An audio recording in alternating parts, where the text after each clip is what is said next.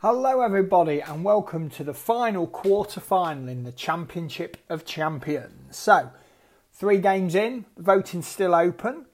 In those first three games it's Liverpool, Leicester and Arsenal currently leading. So, there's one favourite and two underdogs with their noses in front. But there's plenty of time left to vote in all of those games. Each game has a four-day voting window and then we'll move, and the winners will then obviously move on to the semi-finals. So, we're into the final quarter-final. And I have to admit, everybody, I've made a bit of a boo-boo because I've included the Manchester City side of two thousand eighteen nineteen. Now, I did say we were doing it all statistically based on the best team for each club on a points-per-game basis. And the team for City from the year before actually earned more points. So, apologies. That's my error. But in my defence, I think this team is slightly better, despite, you know, not earning as many points. And obviously they withstood that challenge of Liverpool, that charge from Jurgen Klopp's men. So they played a lot of games under pressure, whereas their predecessors the year before didn't. So anyway, moving on. What is done is done, and we look at Manchester City for the two thousand eighteen nineteen season at home to the Blackburn Rovers side of nineteen ninety-four ninety-five. City have been installed as a minus one and a half goal favourites, and they line up in their, well, what kind of formation is it? Is it four five one, four three three, or maybe even two five three?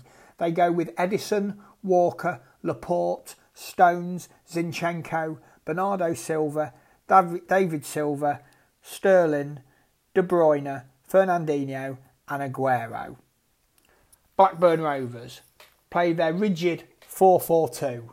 Flowers, Berg, Hendry, Pearce, Lasseau, Ripley, Sherwood, Atkins, Wilcox, Shearer and Sutton.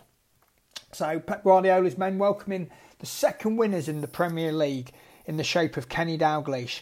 Um, and it's good news about Sir Kenny being released from hospital uh, following his recent uh, hospital- hospitalisation with uh, an illness not connected with coronavirus, but he did actually have the virus. Uh, but safe to say he's back home now and hopefully uh, he'll recover quickly.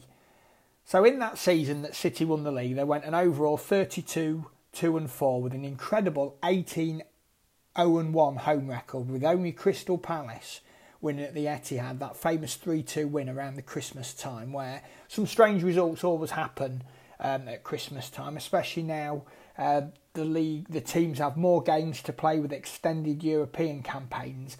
More strange and bizarre results happen around Christmas time than historically ever did.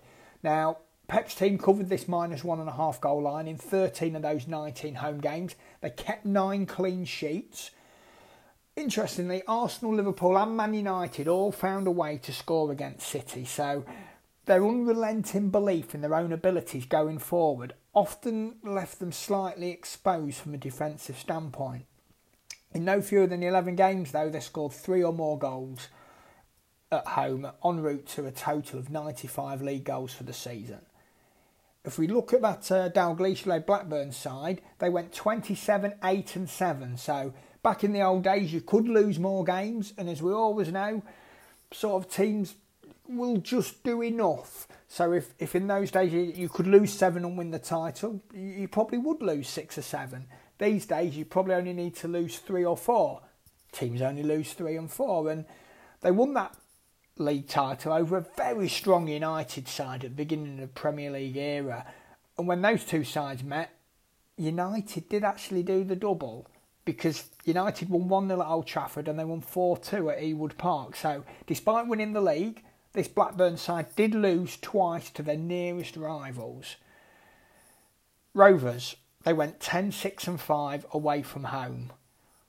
So that's not the best away record. That's losing over half of their games. They do receive one and a half goals here. Their five defeats were at Liverpool, Man City, uh, sorry, Liverpool, Man United, Norwich, Tottenham and West Ham. Only those last two defeats at Tottenham and West Ham came by two goals, and three of the defeats came against sides who finished in the top seven. This is a formidable looking home team. We know how they play. They'll look to dominate possession of the ball. De Bruyne and the two Silvas should be able to retain, retain the ball for long periods at times. And at times really run riot over, you know, Mark Atkins and Tim Sherwood in the heart of the, the Rovers midfield. And let's be honest, if you stack these two teams up man for man, Man City are on a different planet to this Blackburn Rovers team. So there's only one winner, isn't there? Isn't there? I'm not so sure. Blackburn, very disciplined side. Their back four almost played as four centre-halves, with only Graham Lasseau offering a little bit of width. Only four times away from home did they concede more than once, so their defensive unit is a proven commodity. It's staying tight and difficult to break down. The fact that they play with those four tight across the back will narrow the gaps, close the angles down for City's intricate play. We know that City will create chances through the domination of the ball, but is this really the battle of the two greatest strikers ever to play in this league, in the shape of Sergio Aguero and Alan Shearer? I mean, the game has progressed so much over the past twenty-five odd years. It's a completely different animal to what we saw when Rovers won the league. But some things in this game will never change. Some battles need to be won, and we recently saw Tom Pope cause City some huge issues in the air when he scored for Port Vale at the Etihad with basically one chance. With that in mind, what do you think the S A S of Sutton and Shearer will do to this City defence? From a tactical perspective, I'm sure the orders will go in from Dalglish to both Stuart Ripley and Jason Wilcox whenever they get the ball, even forty yards out from the home goal, to whip balls in, sling crosses into the box so Sutton and Shearer can compete against Laporte and Stones. Every set piece Blackburn win, and that's even the ones just inside their own half, will allow them to get balls into the front two. And it's not just the front two. They're backed up by Hendry, Pearce, Berg, possibly Warhurst even coming off of the bench. There's six intimidating characters there that can really batter this City defence. I, I think the S A S will destroy City when they have the ball. And when City press high, that will leave plenty of open spaces in behind for those rampaging Shearer runs down the channels. This line's been set at minus one and a half because of the recency bias. People will want to back the home side. They'll think there's no way that this incredible team on paper will get beat by Blackburn. And time affects the way you look at teams and players. But from a pure matchup standpoint, I think this game will absolutely have a bucket full of goals. I even see Rovers winning this game outright, probably four three, maybe even five four. So I won't even need the one and a half goals this line's giving me.